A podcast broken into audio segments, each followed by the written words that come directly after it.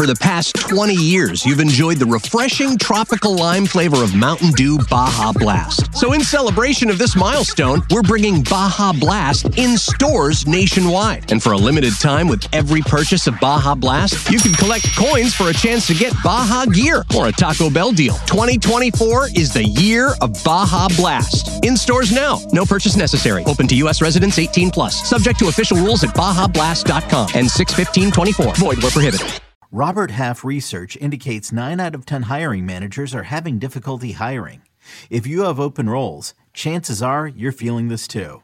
That's why you need Robert Half. Our specialized recruiting professionals engage with our proprietary AI to connect businesses of all sizes with highly skilled talent in finance and accounting, technology, marketing and creative, legal, and administrative and customer support. At Robert Half, we know talent. Visit roberthalf.com today.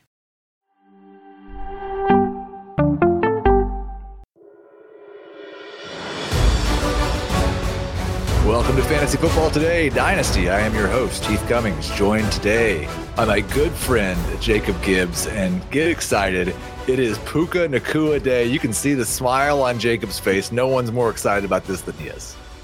Yeah, man, so good to be Puka Nacua Day. Like, wow, I was really excited for him all offseason, obviously, and now we're actually here, and it's still a little surreal. Well, I've had a number of tweets that have come in before I even mentioned that that's like going to be kind of the highlight of what we talk about, and we'll get to it in just a minute. Of course, we've got the big Nick Chubb news. That's what we'll talk about first. We've got some deep waiver wire ads for you a little later in the show. We'll talk about some dynasty risers and fallers and a couple of wide receiver duos on the same team that I have ranked very close to each other and kind of struggle with who I prefer. We'll get Jacob's definitive answer on that. But first, we have to start with the bad news. An absolutely gruesome injury to Nick Chubb last night. Obviously, first, we hope he's okay. And hopefully he recovers and we get to see him play football. He's been arguably the best runner in the NFL since he entered the league. And now turning 28 in another month or two, season ending, some sort of surgery coming, Jacob. I guess, well, let's start with the angle of that like people might be actionable. What do you think this backfield looks like without Chubb? It was pretty much all Jerome Ford on Monday night, and I think that they really like Jerome Ford. All summer they had the opportunity to go get someone else. They let Kareem walk, Kareem Hunt. There were plenty of running backs they could have signed, and Jerome Ford was injured leading up all through preseason and everything, and they didn't. The only acquisition they made was going and getting Pierre Strong for really cheap. And I think that they're pretty committed to him. And so I'm pretty excited about him. I liked him as a prospect. I think he profiles pretty strongly. And obviously we saw the big play potential last night. Yeah, I don't know. We'll have to wait and see if they sign somebody. Right. I did see some suggestions. They might be in the Cam Akers market. Yeah. I don't know that we have much reason to think Cam Akers is better than Jerome Ford right now. I've seen a lot of people speculating on Kareem Hunt, obviously, but they already chose Jerome Ford over Kareem Hunt once this season. So I am more working under the assumption that it might be like a 60-30, maybe like what it's been with Chubb and Hunt in the past, with Ford in that Chubb role, except maybe catching more passes. Probably a borderline number 2. Listen, we've had a lot of backup running backs who have disappointed us already in the first 2 weeks of the NFL season. So there's some concern there, but do you view Ford more as someone who might get this job and then become a starting running back for a 3 or 4 year stretch? Or do you think this is he's like a patchwork guy for 2023?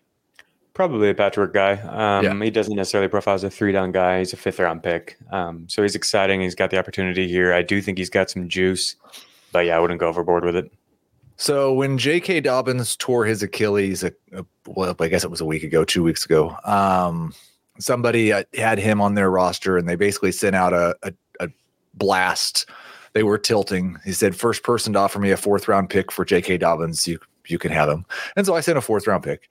I'm going to put him on the IR. We'll see if he's able to play football again. But Chubb, he's been healthy except for that injury in college. Now, this is a pretty major knee injury.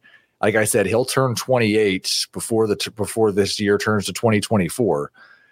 Do you have any hope on, like, this is the kind of guy, and I tweet about it earlier, said I had stashed Jerome Ford just for this moment. I am tanking this year. Somebody offered, I put him on the block as soon as this happened last night. Somebody offered me Nick Chubb for him in a dynasty league. I don't know that I want to take that. That's really interesting. I think I prefer the long-term outlook for Chubb still. It's tough. We don't know exactly what he's going to be when he gets back, but I don't think Nick Chubb is somebody whose ability is necessarily predicated on his athleticism. I think he could still be a really good running back, even if he doesn't have quite as much juice. I think fundamentally he's one of the best running backs we've ever seen. I want to believe. That is really interesting comparing the two. Yeah, well, yeah, because like obviously, if you're if you're factoring in this year, Ford gets a big boost from the fact that you could actually use him. But just looking at it from next year forward, I just don't know. And I think the other thing is, like, obviously that relationship with Chubb and the Browns seems pretty special, and so I would assume they will get it worked out. But I believe he has a $4 million dead cap hit after this year, and he has like a $15 million contract next year. So he's going to be in that Aaron Jones, Joe Mixon, Dalvin Cook conversation next offseason of, does he take the pay cut to stay on the Browns? Because they're not paying him what his current contract would call for. Yeah. And for everything I just said about him as a player, like, it's really hard for aging running backs to remain relevant if they don't catch passes and stay on the field on passing downs. Yeah.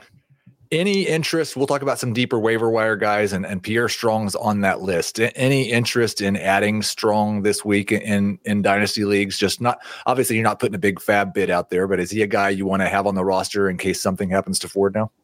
Yeah, similarly to Ford, Strong was somebody that I've been stashing. You know, you like to stash these backup running backs that could be something, and then he got traded. We actually had a couple dynasty teams with both of them, and he got traded to Cleveland, and I ended up dropping him in a few spots to clear space, which is frustrating now. I think he's worth an ad for sure. I think we could see him working more as he gets more familiarity with the system. We will put him on the list. Now, that was not the happiest way, obviously, to start the show, but it's Puka Nacua time, and Thomas has a nice transition here for us. He had the highest yard per route run rate of any player in this class. In fact, among players who qualified, who have at least 500 routes run in their career, his yard per route run rate is higher than anyone other than Jaylen Waddle among receivers taken in the first 5 rounds over the last 5 years. So higher than T. Higgins, Jamar Chase, A.J. Brown, DeVonta Smith, CeeDee Lamb, Puka Nacua. So maybe a name to know because the Rams really, after Cooper Kupp, we really have no idea who's going to get the targets. Nice tanked up. That was from May on Fantasy Football Today. I have show notes, and I didn't go back and pull the show. On this show, Fantasy Football Today Dynasty, we were talking in June with Dwayne McFarland about Puka Nacua and being a dynasty buy and go get him. So this is a guy that you've been talking about basically since the draft. He's been talked about a lot on this show. And I love this time of year because – it's the time you can legitimately take a side here. What he's done in the first 2 weeks of the season, earning 30 targets and second in the NFL in receiving yards, even you didn't think that was going to happen, even if Cooper Kupp was out. But now we've got this strange thing, and I posted a dynasty poll this morning. Puka Nacua, Jahan Dotson, or Christian Watson. Puka's got about 50% of the vote, just mopping the floor with those guys. I don't know how really to rank this guy. And so you're going to help me with that. I've got 3 questions. We always do the 3 questions for Jacob Gibbs, 3 questions for Chris Towers. We got 3 questions about Puka Nacua. And these are kind of the 3 things that go into my dynasty rankings. And then I'm going to tell you when we're done where I had them, and you tell me if I'm crazy. Rest of season projections for Puka Nacua, and give me, and you don't have to give me like a number. Where is he wide receiver wise? If Cooper Kupp comes back week 5 and everything's fine, or if Cooper Kupp doesn't ever really become Cooper Kupp again this year? If Kupp doesn't come back and isn't fine, I think Nacua is legitimately like top 20 fantasy receiver is totally realistic. I've got him at wide receiver 15 this week. he can fill so many roles, and he's clearly the guy. Like, and the role that he's getting with the first read targets and everything else, the percentage of everything he's getting, he's counted for 45% of the receiving yards while he's been on the field. It's just absurd. Like, that's wide receiver one stuff. When Kupp is back, Dan and I have talked about this quite a bit. Dan Schneier on Beyond the Box Score. I still think he can play a really relevant role. Like, he's somebody we saw used in a lot of different ways creatively in college. He can be used as a rusher. The Rams have gotten him involved that way a little bit so far. He can work down the field in the intermediate area. And then, like we saw last week, he can do kind of the Cooper Kupp stuff and really just kill zones. So I think he's going to be the starting flanker when Kupp is back and still be pretty involved. So you think wide receiver, you said top 20 without Kupp, 36-ish with Kupp? I think that's about right, yeah. That is contingent on the Rams continuing to look good offensively, Stafford continuing to be healthy. Like, if everything's functioning well and Kupp is back, I think he still could be relevant. Okay, so I've got a number that I assign for a player's long-term dynasty upside. It's not completely tethered to this year. It's just like, in the next 3 years, what's this guy's reasonable upside? Let's say 80th percentile. Okay. You don't have to give me a number because you don't know what my scale is, but give me a few guys who you think Nacua's upside matches up pretty well to over the next 3 years. But things go right. Right. Jaden Reed is somebody who we're definitely going to talk about today. I think that they're comparable. I want to think of some guys who aren't rookies. Yeah, not rookies, preferably. Right, yeah. I think maybe Elijah Moore is a decent comparison. Somebody like that can fill a lot of different roles and has shown some encouraging data points so far, but it's a small sample size. Jahan Dotson. I think the results in that poll that you posted are absolutely absurd, and I'm about as big of a Puka Nacua truther as you'll find. But people are so quick to just like give up on Jahan Dotson, and it's like, this guy is really, really good. He's not in a situation that's necessarily very conducive to fantasy success right now, but don't sleep on Jahan Dotson. We had Matt Harmon on Beyond the Box Score this summer. He's another guy who likes Puka Nacua as well, and he just is enamored with Jahan Dotson and what he's seen from him. He's just so good at evaluating wide receivers and finding. Brandon Ayuk is the latest guy who's just like absolutely broken out and is much better than people realize and has been for years. I think Dotson I would rather have. The Nacua. What about Christian Watson? Because he was the other guy in the poll. Watson's who I voted for. I think the upside for Watson is like way higher than anything you're getting from Nacua, and I love Nacua, but yeah, it's really hard for me. And this is, I think, a good talking point right now. Like, I think there's people out there that see a rookie earns 30 targets in his first two NFL games, and here's. This player has a lot more upside. And they're like, how is that possible? How can you have and that's the thing is we're talking about reasonable upside, not 99% outcomes for all these guys. But, and this obviously has been where Nacua so far, maybe even we didn't even think it was on the chart, but it's trying to figure out what his upside is based on this type of starts. The framework, the framework in the offensive environment that he's operating within right now is literally perfect for just producing target volume. Like, the Rams have had a ton of plays. Matthew Stafford feeds his wide receiver one. We've seen this with so many different guys. Look what happened to Kenny Golladay as soon as he got not attached to Matthew Stafford, and just in terms of volume. I love Nacua, but yeah, I don't think we should go overboard with it here. I think Michael Pittman is maybe another good comparison from a profile standpoint. Like, somebody who within the right system can be a fantasy wide receiver one and is legitimately a good player, can be used in a lot of different ways. But I don't think has the upside to push into the top 10, top 12. And then do you think he's helped his floor case at all in these first 2 weeks, or do you still think there's a pretty low floor over the next 3 years for Nacua? I think the only reason to be concerned about the floor is, one, we haven't been able to see him stay healthy at any point and actually put together a full season, even at the college level. And then two, it's just a small sample size. But those are both, just things you have to bake in terms of risk. In terms of what we've seen from as a player and the role that he fills, I think there's really no floor concerns. I lied. I said three questions, but we're gonna keep going on Puka Nacua, because it does kind of sound like you're open to the idea that the best course of action based on everybody else's value of him in reaction to the last 2 weeks is to sell Puka in Dynasty. I am in some places. I don't think you want to like go out of your way to sell him, but I think it's reasonable to hear people out. If people come looking to trade for him, like absolutely, I would engage in that. 2024 first? I don't think so, unless it's a pick you think has a chance to turn to Marvin Harrison or something. Because, like, yeah, if Puka Nacua is as good as Christian Watson or Jahan Dotson, like, I think that's more valuable than that at first. Right. Well, and I think that's the interesting thing is comparing him not just to the wide receivers in this class, but the wide receivers to the last class. I'm just going to ask you one more because I know you're not quite as high on the put him in the Jahan Dotson, Christian Watson conversation. So what if the poll was a little different? And I know I didn't do this poll on Twitter because Puka would win 90%. Mm-hmm. But if it was George Pickens, Puka Nacua, and Quentin Johnston, that would be Nacua for me. I've got pretty serious concerns with both of those guys. Although it was really exciting when we saw from Pickens last night.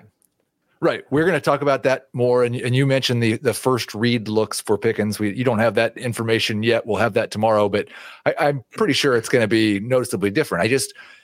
The thing I hesitate with Pickens is how much do we value that spike in first read target share when the number one is gone?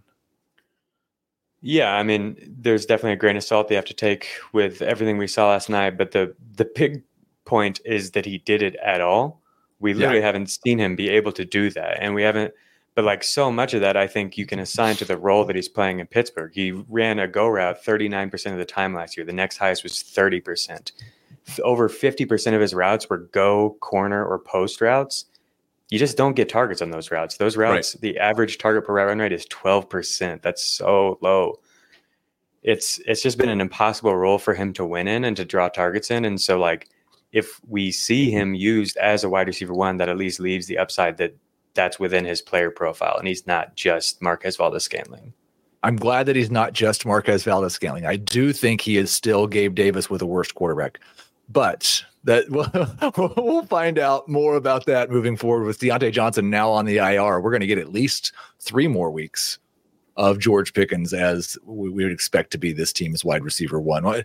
Another piece of news here before we just jump into the waiver wire. David Montgomery, I guess it's not technically news, but he basically came out and said that he thought he needed 2 to 3 weeks to let his quad thigh bruise heal. They've already added Bam Knight off the practice squad. So it's Jahmyr Gibbs, it's Craig Reynolds, it's Bam Knight. Do you think that we're going to see Jahmyr Gibbs actually play like lead running back here? Or do you think who has more carries in the next 2 games? Craig Reynolds plus Bam Knight or Jahmyr Gibbs? Reynolds and Bam Knight. I hate it. Yeah. But yeah, I think that's the answer. I think this is opening the door. If we get an underwhelming Jahmyr Gibbs performance in week 3 to really go by lower than where he was, I think if like with Montgomery being out of the picture, if it's a single digit carry game from Gibbs and maybe he doesn't have quite as many forced targets as he had last week, I do think that we're going to see just a little bit of panic creeping in. Yeah, no, I think that is a really good point. I brought him up as a buy. This wasn't specific to Dynasty, but after week 2, just because of that very thing, we saw him kind of fill in, but not really fill the full role, and not do particularly well in week 2. And so that is in people's minds. And then if we see this similar thing in week 3, I think people might panic, because he's so small that there is a potential that he's like CJ Spiller or something. Right. If you get somebody worrying about that, I think that's interesting. It would be something if the Lions took CJ Spiller at 12th overall. With the way that team is set up for success and the way that division looks like it could be theirs for the taking this year, that would be that'd be something. We're going to take a short break, then we're going to get to the waiver wire, and maybe we'll be adding Craig Reynolds. If you're looking for a podcast adventure, check out Dumb Dumbs and Dragons, a podcast where improvisers and comedians who've never role-played before journey into the world of Dungeons & Dragons. Dumb Dumbs and Dragons has been featured on the official Dungeons & Dragons podcast, ranked number 2 of all fiction podcasts in America, and has been downloaded more than 4 million times. Dumb Dumbs and Dragons can be discovered anywhere hilarious podcasts can be found. It's like Lord of the Rings, if everyone was an idiot. deserve the truth. The enemy is at our gates. The fight for humanity. Now look at your faces. I do not see defeat. No! And I do not see surrender. Is far from over. You will not make that stand alone. We have something the enemy does not. We have heroes. Halo. New season now streaming exclusively on Paramount+. Okay, so we'll talk about this. So the feedback I got from last week was mostly that we were in just about the right range. So what we're going to try to do, Jacob, with these waiver wire guys is look for guys who are rostered in less than 10% of leagues. We will tell you if somebody's in 25, 30% of leagues because we think that they should be 100%. And obviously, Jerome Ford is that guy this week, 27% rostered in CBS leagues. Probably rostered in most 12-team dynasty leagues, probably not in a lot of 10-team dynasty leagues. If you see him on your waiver wire and you're not used to finding starter production, is this a guy, if you're a contender, that's worth just 90% of the fab? I think so, no. A much better situation than what we've seen the last couple of weeks from like what Joshua Kelly just gave us, right? Yeah. I think that was mostly matchup based for Kelly. So just don't feel too bad if you did spend a lot of fab on him. I think it made sense. With Ford, it's just like the role could be huge. It's totally realistic that like he's the guy. They don't sign anyone that's within the range of outcomes, and he plays like 60% of the snaps or something. Right. And if he's doing that, he's a top 15 or 20 fantasy running back right now. And if you get that kind of season from him at, how old is he, 24? Like that's suddenly somebody who's really pretty valuable for dynasty. Well, and especially like, good gosh, we knew coming into this year that there was a changing of the guard happening at running back. I didn't expect half the top 12 to get hurt in the first 2 weeks of the season. It's been an absolute brutal. Like good luck finding 12 running backs that you feel really good ranking as an RB1 this week. We should all just do a show where we make fun of the guys we have ranked at 10 through 12. Because it's an absolute disaster at running back. Anybody you can find with a role has some appeal. Guys under 10% now. We've got Pierre Strong. We've got Jaleel McLaughlin, who only saw one touch, but it was a touchdown. And I don't know that they're real enamored with Samaje Perine. I wouldn't be surprised if McLaughlin's touches grow over the coming weeks. You gave Eric Gray and Zach Evans as options. I'm going to throw Craig Reynolds into that and Bam Knight into that mix. Sure. Like these are the guys who might actually be on the waiver wire in a deeper league. Yeah. Do you have a preference? Are you happy with just putting $1 or $2 out there for all of them and see which one you get? Yeah, I think of the bunch, the most hypothetical upside belongs with Zach Evans. I actually liked him quite a bit as a prospect. He's somebody who was brought up on that Puka Nacua show in the summer. The Rams don't seem particularly into him. No. Which I think they played Ronnie Rivers ahead of him this week, I believe. But they didn't give him any touches. He was just a special teams guy. And so I think that's kind of interesting sometimes when that happens, because like that leaves open the possibility that if he is able to get on the active roster, he would be ahead of Ronnie Rivers in getting the touches. Yeah. None of the other guys really stand out to me. So Zach Evans I'm adding him to my bench, and he has the most hypothetical long-term upside. Mm-hmm. But we have a lot of guys who have lost Barkley and Chubb and have Taylor sitting on the pup. And like, I got to find somebody to put into my RB2 spot this week. And as gross as these names are, I think if I'm betting on one, it's probably Craig Reynolds this week. Yeah, I think you're right. They've given him opportunities in the past when they do, and he's performed reasonably well. I think they like him. They've kept him around for 3 years now or something. So, right. He can absolutely fill Jamal Williams' 2022 shoes and handle the ball 16 times for 60 yards. And he runs hard. I like Craig Reynolds. Yeah. Oh yeah. I think at this stage of their career, and that's another guy who went down on Monday night, Jamal Williams. I don't have a great deal of confidence that I didn't get the insinuation that Kendre Miller's close. Did you? I know he got some practices in last week, but it wasn't ever like, oh, he might go. Another guy on this list might be Toney Jones if you're just looking for 1 week. Yeah, that's a good call. I forgot about Toney Jones, but yeah, of course, 2 touchdowns went to him last night, helping absolutely nobody. He could see some work. So at wide receiver, I've got One guy I actually want to add, and then some lower rostered guys as well. Josh Reynolds is still just rostered in 21% of leagues. And like if it's 21% with a rookie, you assume that guy is owned in all dynasty leagues. But 21% for a guy that's 27, 28 years old, Reynolds might still be available. I hear some people saying, well, he's going to be good for at least another month until Jamison Williams comes back. I kind of think he's probably going to be better than Jamison Williams when Jamison Williams comes back with that connection to Goff and just the little time that Williams has had in this system. Do you think Josh Reynolds can be a decent flex option for a majority of the rest of the year? Yeah, I don't think he's anything special as a player, but they need somebody to stretch the field. I wish they would like make a move and get Mike Evans or something like that, because it's kind of rough watching their offense at times. But yeah, I think he is decently fantasy viable at this point. He is one of those guys, and it's kind of like we have this conversation with running backs a lot. Jamison Williams, much better at stretching the field once he's active because he's a lot faster and he can do some really special things. But Josh Reynolds is going to go to the place where Jared Goff thinks he's going to be because they've played together for like 7 years. So I think Reynolds is probably going to have some sort of role. Three other guys that were 11% rostered or less, all veterans. Robert Woods doesn't appear to be going anywhere, at least his targets don't. Yeah. We'll see if CJ Stroud keeps throwing it 40 times per game, but he's only 11% rostered. Chase Claypool emerged after almost getting benched, and Darnell Mooney hurt his knee. 8 targets for Claypool last week. And then I kind of think Devontae Parker's probably the wide receiver one for the Patriots until he gets hurt again. He's definitely wide receiver one. He didn't come off the field in his first game back, which is nuts. Immediately, Kendrick Bourne's snap rate fell to 50%.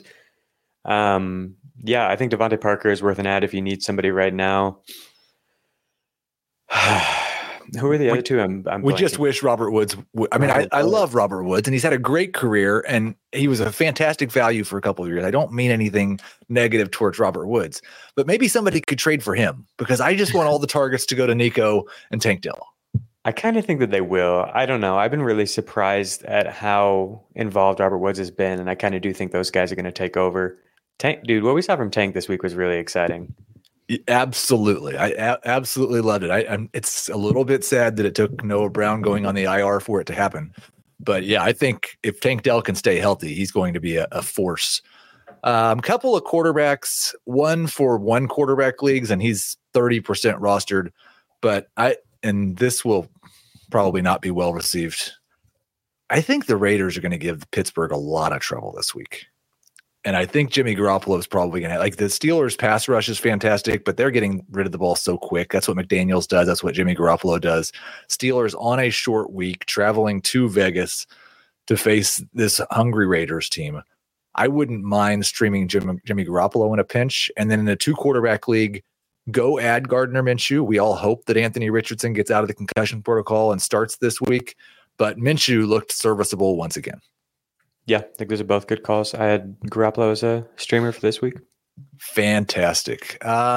Just 2 really, really low rostered tight ends, maybe only for your tight end premium leagues. But I'm really excited. And I want to know how you feel about this, because it's always that he's getting the work that we want versus the production.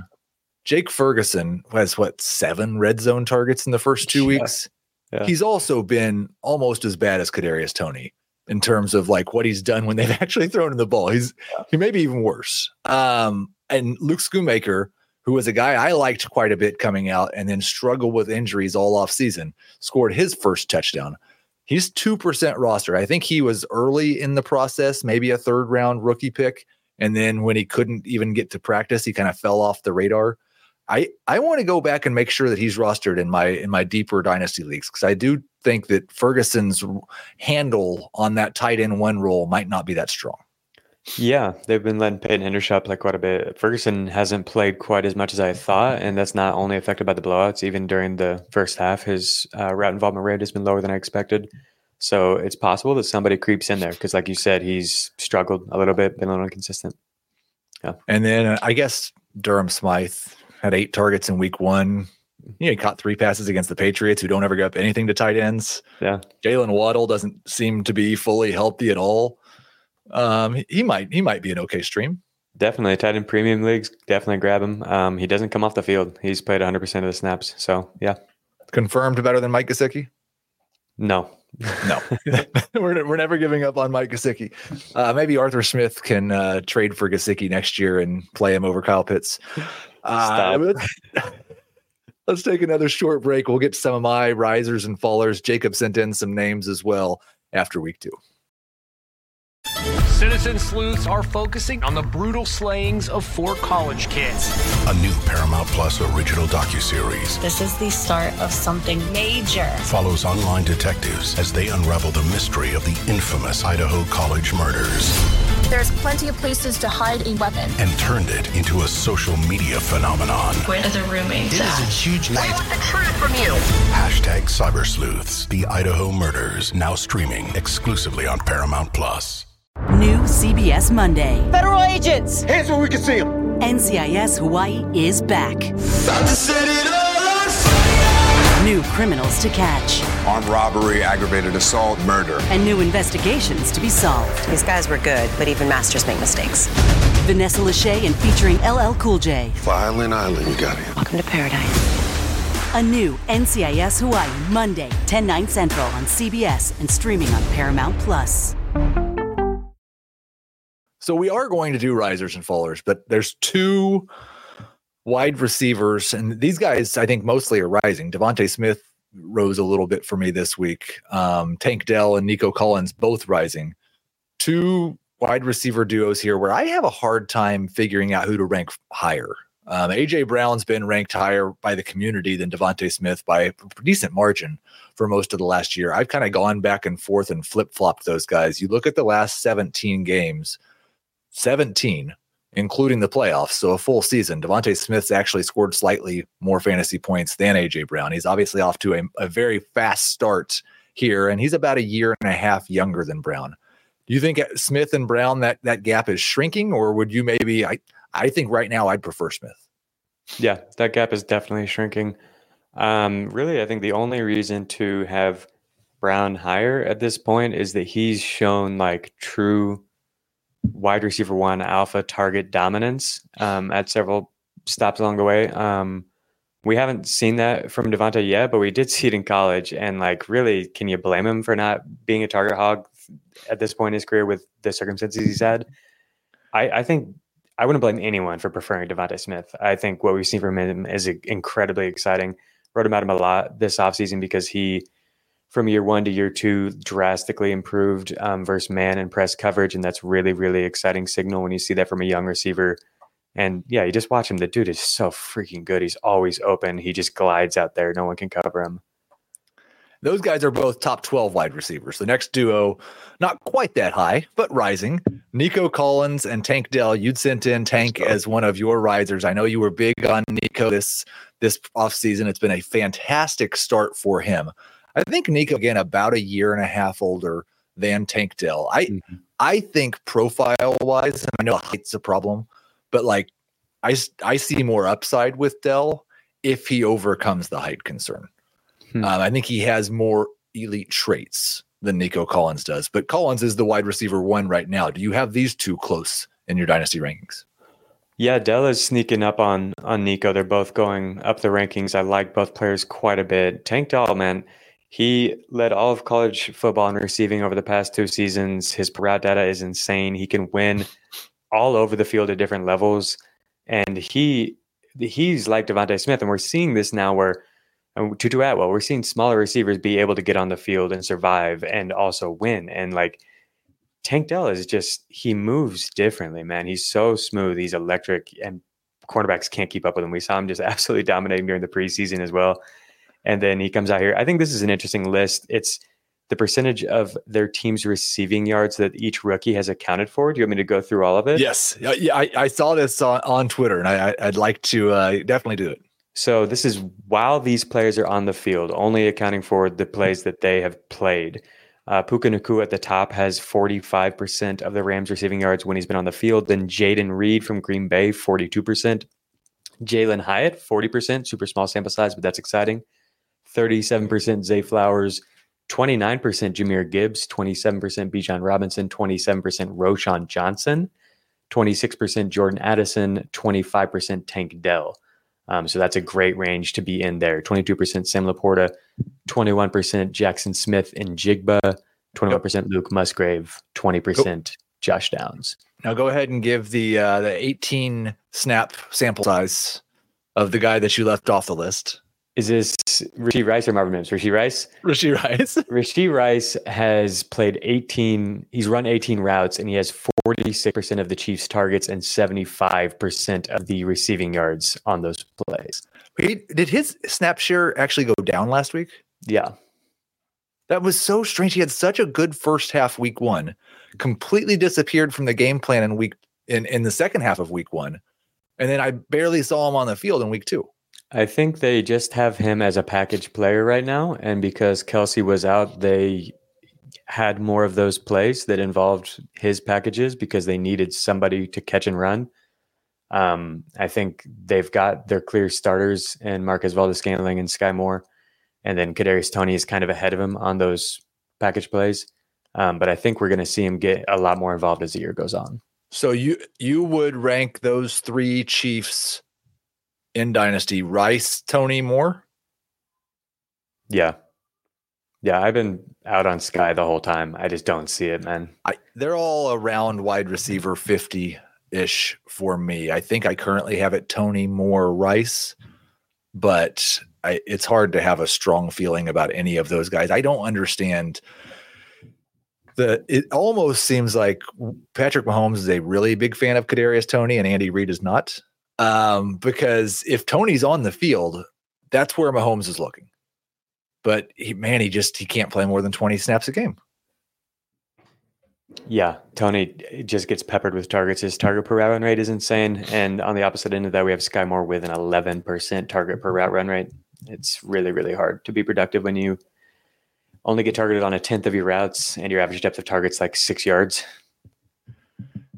That's not a good profile. Although that average depth of target got helped by the deep shot, I guess. And we'll see if one of these guys, it's really, and I think it has to do with what you said about Tank Dell as well. Because I think this defensive change has opened the door to guys like him. It's the too high, it's the shell coverage. It's taking away a lot of the stuff we saw Mahomes and Josh Allen and Burrow do so well 2 or 3 years ago. And when defenses are playing like that, it is easier to get the smaller, shiftier guys on the field. You don't necessarily need somebody to do what George Pickens does and run down the sideline and win 50-50 balls, because it's not 50-50. It's 33-33-33 by the time the ball gets there because there's so many defenders back there.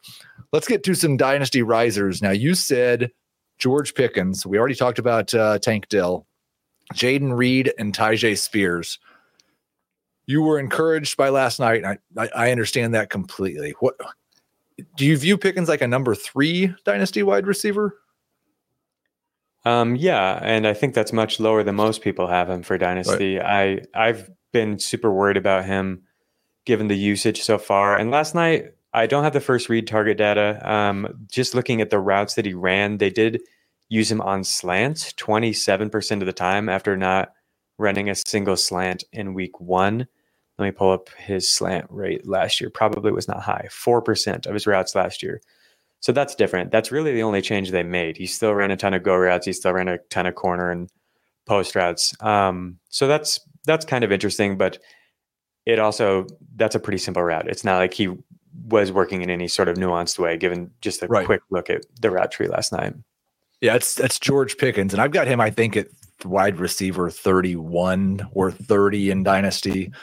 He and Quentin Johnston are kind of back to back, and right now, I would take Pickens first, but it wouldn't take much for Johnston to pass him. Jaden Reed, I've been really impressed with what he's done. And he's another one I think we could do the teammate thing with. Would you rather in Dynasty Jaden Reed or Romeo Doubs?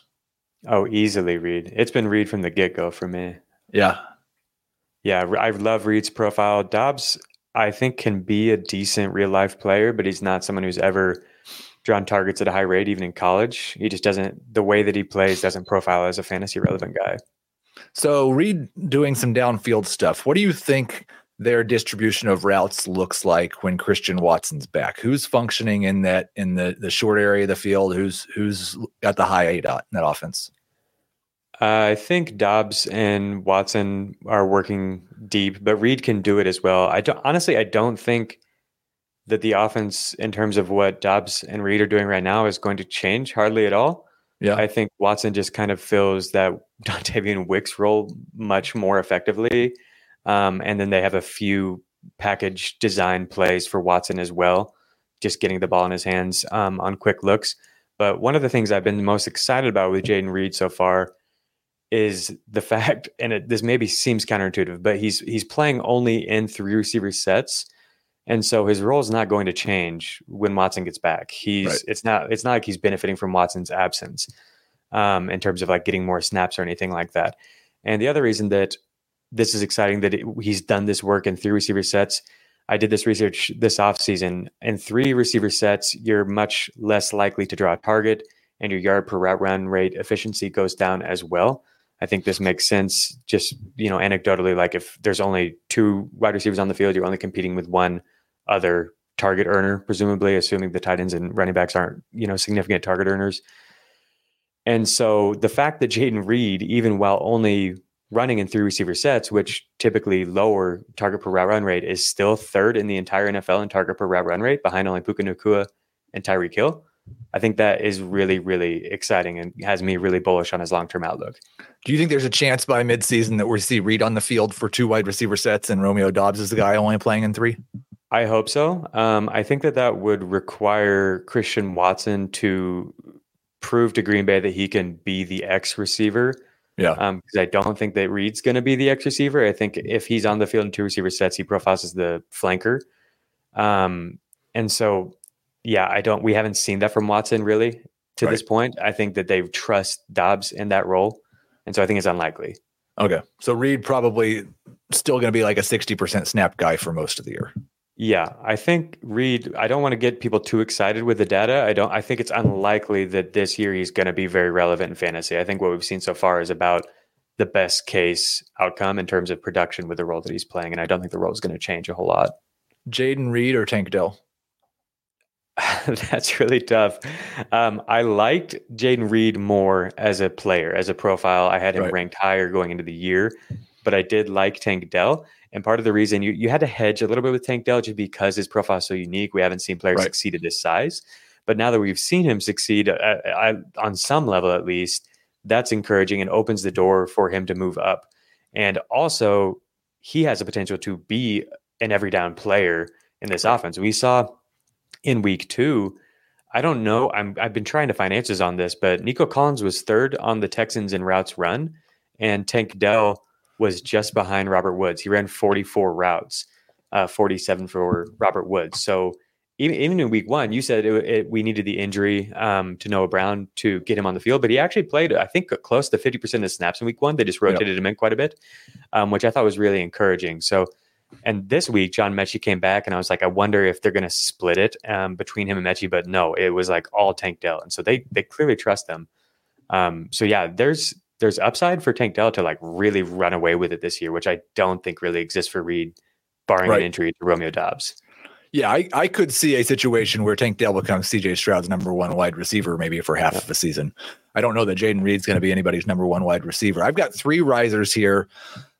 Kirk Cousins, not somebody I expected to be talking about ever again as a dynasty riser. He was QB 22 for me. He's QB 20 now, but I do think, and I don't know if you've kind of had this light bulb or if you were already there.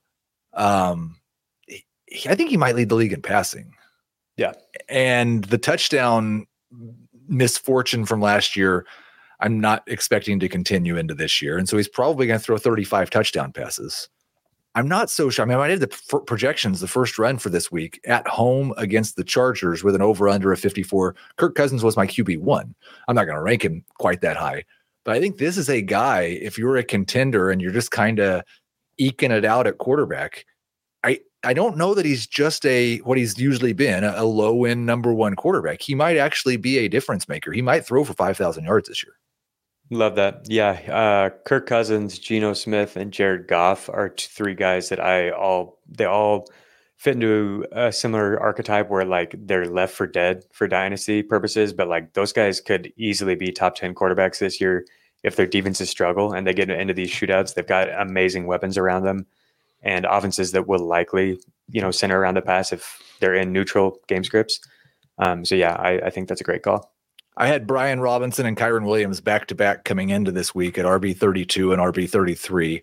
Both of them moved up this week. That was obviously before I knew Cam Akers was going to be inactive and then on the trade block. Of course, I think people should remember that Cam Akers being inactive and on the trade block does not mean that he won't be the RB1 at the end of the year, because he was inactive and on the trade block last year. Now I've got Robinson RB23. I've been really impressed with his usage in the passing game, and it seems like Antonio Gibson is just almost completely in the doghouse. Robinson might just be a feature back. He won't keep scoring touchdowns like this, but might be a feature back. And then Kyren Williams, RB26. Do you prefer Robinson or Williams, and are you moving these guys up? I am hesitant to move them up very aggressively in Dynasty. I think the setup that we've seen for each of them in the first two games is pretty much ideal. We hit on it with Puka Nacua. The Rams have run a ton of plays, and they've been behind, and so it's just been a good setup for Kyren to really be involved. And then on the opposite side of that, we see Washington has played with a lead and really been able to lean on Robinson. And they've got some games coming up where that's not going to be the case probably. So I want to see what it's going to look like going forward and not be too reactionary to what we've seen. But both guys have played better than I would have expected. Robinson particularly. Robinson has avoided 10 tackles through two games, which is sixth in the NFL, I think. That's a big improvement from what we saw last year. And I think it's entirely possible that he'll be better than we saw last year, because it took him some time to probably get up to speed after getting shot in the leg. He also has accounted for over 75% of the running back rush attempts in both games, which he didn't do in a single game last year. So both of those things are pretty dang exciting. And the running back position is a complete and total dumpster fire. Yeah. Right now, like, and that's the thing is, it feels too high to me to have them in that RB25 range, but I don't have 25 running backs that I feel really good about. Like, a guy who's been in that range for a while has been AJ Dillon, because I just kept thinking that, you know, Aaron Jones is getting older, AJ Dillon's going to get a chance and he's going to be awesome. I'm not sure AJ Dillon's any good anymore. Yeah, both those guys over Dillon for sure. What do you think about Isaiah Pacheco? I want to get your Chiefs insight. The role that we've seen him play recently is really exciting. If you want to talk about running back rush share, his has been higher than it's ever been. He's run more routes than any running back on the Chiefs each of the past 2 weeks, which is also exciting. He's been more involved in the red zone than normal, so he's getting some of this work that went to McKinnon last year. I think just draft capital-wise, it's hard to move him ahead of Robinson for Dynasty, but how do you compare him and Kyren? See, I had him at 31 last week, so he was a spot ahead of these two guys, and they've both moved ahead of him. He's still at 31. A couple of guys moved behind him as well. This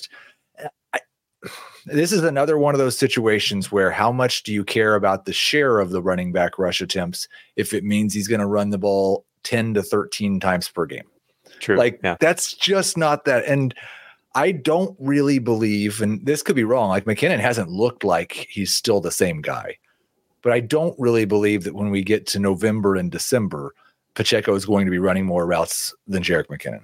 I expected them to open the season with McKinnon and bubble wrap and use him more as the season goes on, which is kind of what they've done the last two seasons. So I'm pretty skeptical on Pacheco. The one guy, and we've talked about this a lot on this show, you and I, the last 6 months, those day three or UDFA running backs who surprise as rookies, and generally the best thing you can do is go sell them. And I really pushed back against that with only one guy. I was on board with that with Pacheco for sure. Like, go sell him if you can. Go sell Algier if you can. I thought Dameon Pierce was the guy who was different. And man, does that look like a complete disaster the first 2 weeks of the season. Yeah, the offensive line has been a complete disaster. I don't think anything about Dameon Pierce has changed. I think Dameon Pierce is the truth, and I remain bullish. Why isn't he playing more? Why are they playing Mike Boone and Dario Ogunbowale 30% of the snaps? I think because the offensive line is a disaster, and they must prefer those guys as blockers, or they want them out there as quick checkdowns. I'm not really sure. I've been surprised by that. I'm definitely concerned about Dameon Pierce. I'm not just ignoring what's going on. But I think we will see, hopefully, things turn around as the line gets a little bit healthier and they just kind of get things figured out there a little bit. I wanted to bring on Roshan Johnson. How does he compare to the two guys we're talking about here for you? He is just a little bit behind those guys for me. It definitely has the potential to move ahead if he starts taking more work. Yeah. I think that's the whole thing. Good. and it's always like he has looked good in that complimentary role, and it's do the Bears want to give him 15 carries in a game ever? Because I think if he got that type of workload, then yeah, I could see him jumping these guys for sure. He looks really good. I'm not sure that the Bears or anybody else will view him as a full-time running back. But you don't have to try very hard to convince me that he's better than Khalil Herbert. I think he's definitely better as a pass catcher, and as a blocker.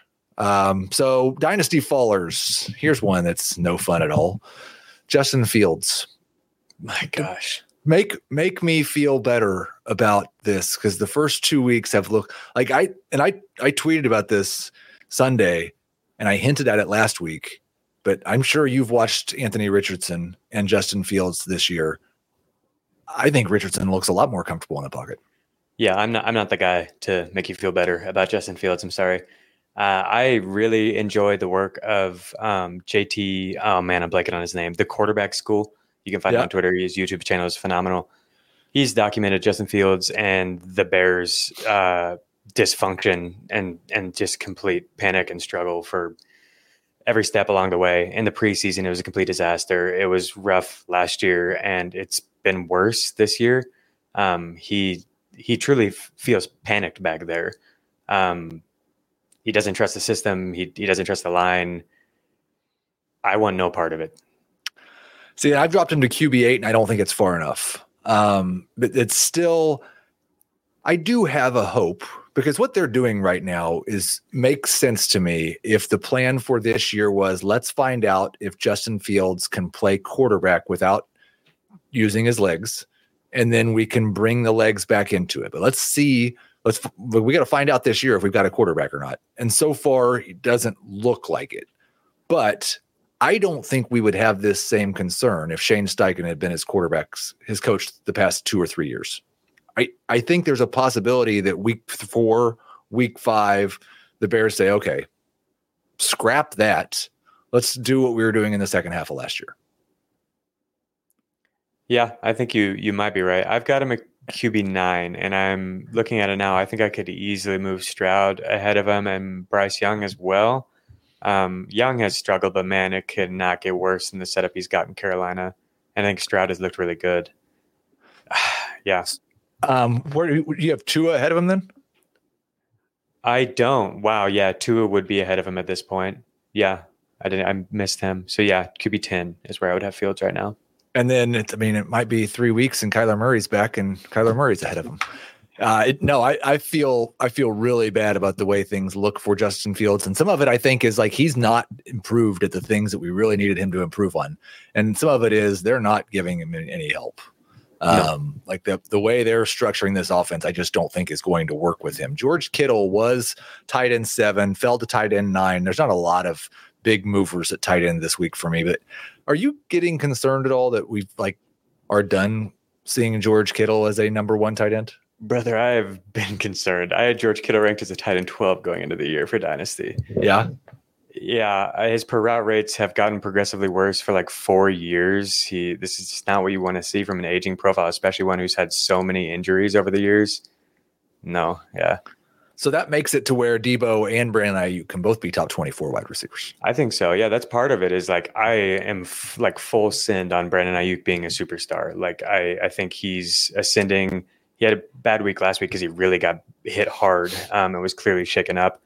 But I think he's taking over there, and it's tough for Kittle with those two and Christian McCaffrey. Rondale Moore, another guy I was just too high on. I've dropped him to wide receiver 54 now. It's been a terrible start to the year. Are there any of the under 10% rostered running backs that we talked about that you would drop Rondale Moore for in Dynasty? I don't think so, unless you really needed to start one right now. Then I guess I could see it. I'm pretty much all the way out on Rondale as well. When I saw this preseason, they weren't letting him play in anything but 3 receiver sets. They tried to play him on the perimeter last year and just did not work at all. We've never seen him be anything other than a gadgety guy. Right. And then this year, he's a total afterthought. He's been targeted on 10% of his routes, like Sky Moore. we said that that recipe doesn't work for Sky Moore with an average depth of target of 6 yards. Like Rondo's is 1 yard. And right. So like, no, thank you. I think so you had a couple of other Moores on your followers, DJ Moore and Sky Moore. I know DJ's the best, but would you can only hold on to one this week. You've got somebody you need to add to your roster. Would you rather have Sky or Rondale? I'd rather have Sky. Yeah. He's playing in a better offense. He's potentially able to work down the field. Matt Harmon has been cautiously optimistic about what he saw from Sky. He thinks that he can win. But yeah, I think it's over for Rondale, honestly. Let's bring another Moore into this discussion because I've dropped DJ Moore so much in the last year. Thankfully, I haven't dropped him in any leagues, but in dynasty rankings for sure. He only went down one spot in the last week. But there's another Moore we haven't talked about who hasn't really done much this year either, Elijah Moore. So Elijah Moore or DJ Moore in your dynasty rankings?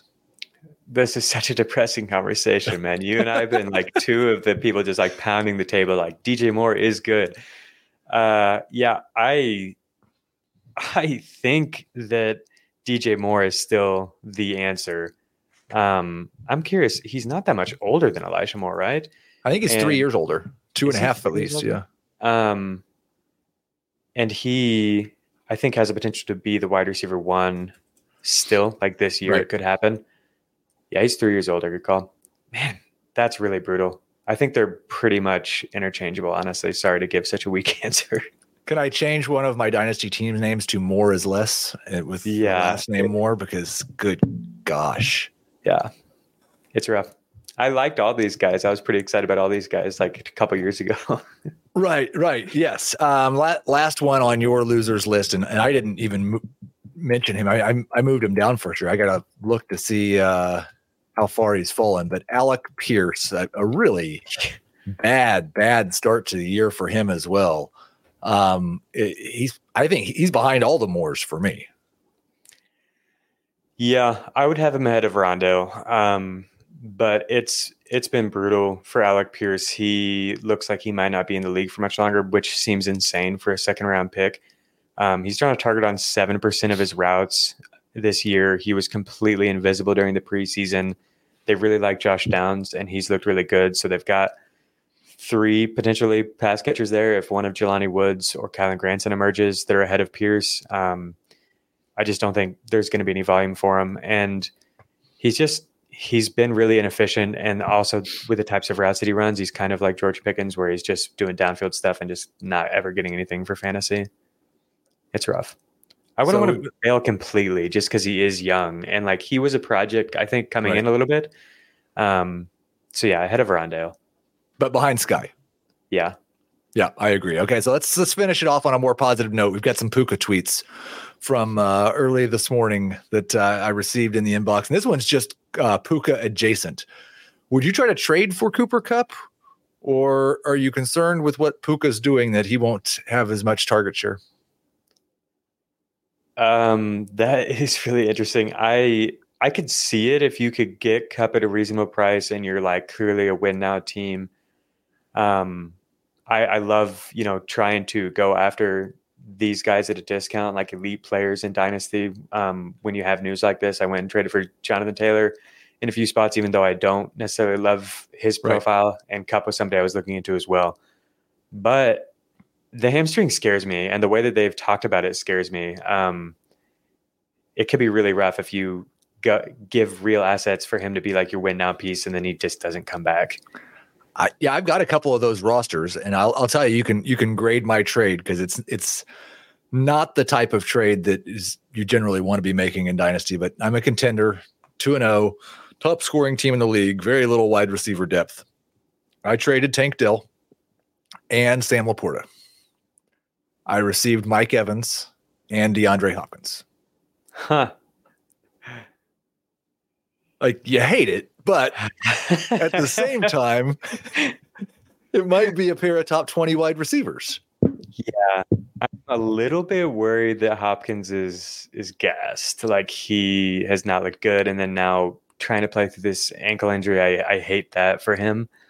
But on the other end of that, Mike Evans has looked great.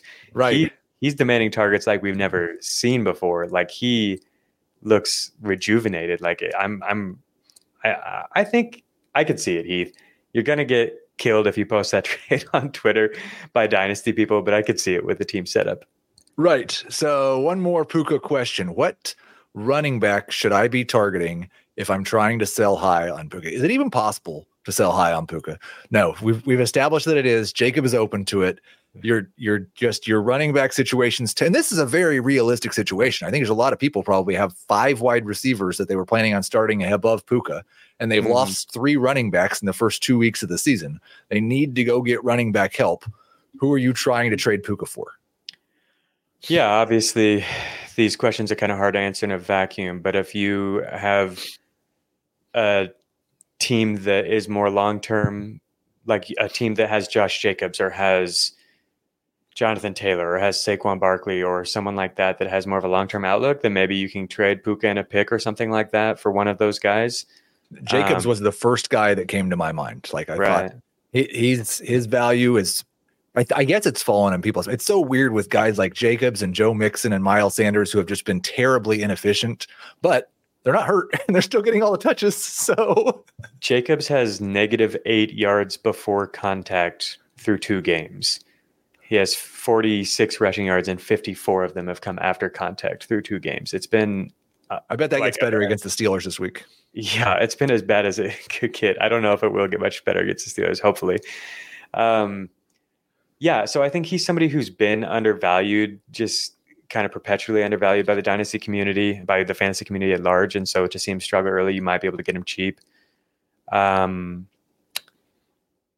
think if you believe in Dameon Pierce, you could do that. If you want to take a shot on Jahmyr Gibbs, he's somebody we mentioned, you might be able to do that. It depends. If you've got somebody who's a bit reactionary to what's going on right now, then and they have Jahmyr Gibbs and they see what Puka Nacua is doing, it sounds absurd. You might, especially after week 3. Again, yeah. We get a 15-carry Craig Reynolds game where Reynolds scores the team's touchdown. I think it's absolutely possible you could trade Puka for Jahmyr Gibbs. That's so wild. What a world. Last one I'll ask you, and this was a legitimate question I received, and I want you to think about it before you laugh or react. It's kind of sad, too. Puka or Kyle Pitts in Dynasty? I don't want to think about that. Oh, God.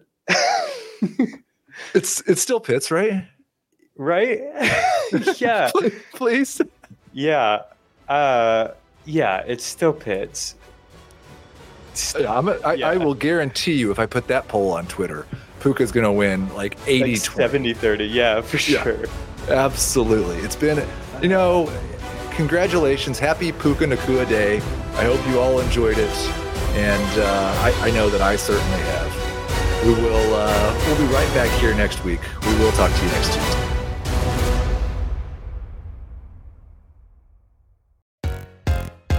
This is Sandra Herrera from Attacking Third, a podcast part of the CBS Sports Golazo Network dedicated to all things women's soccer.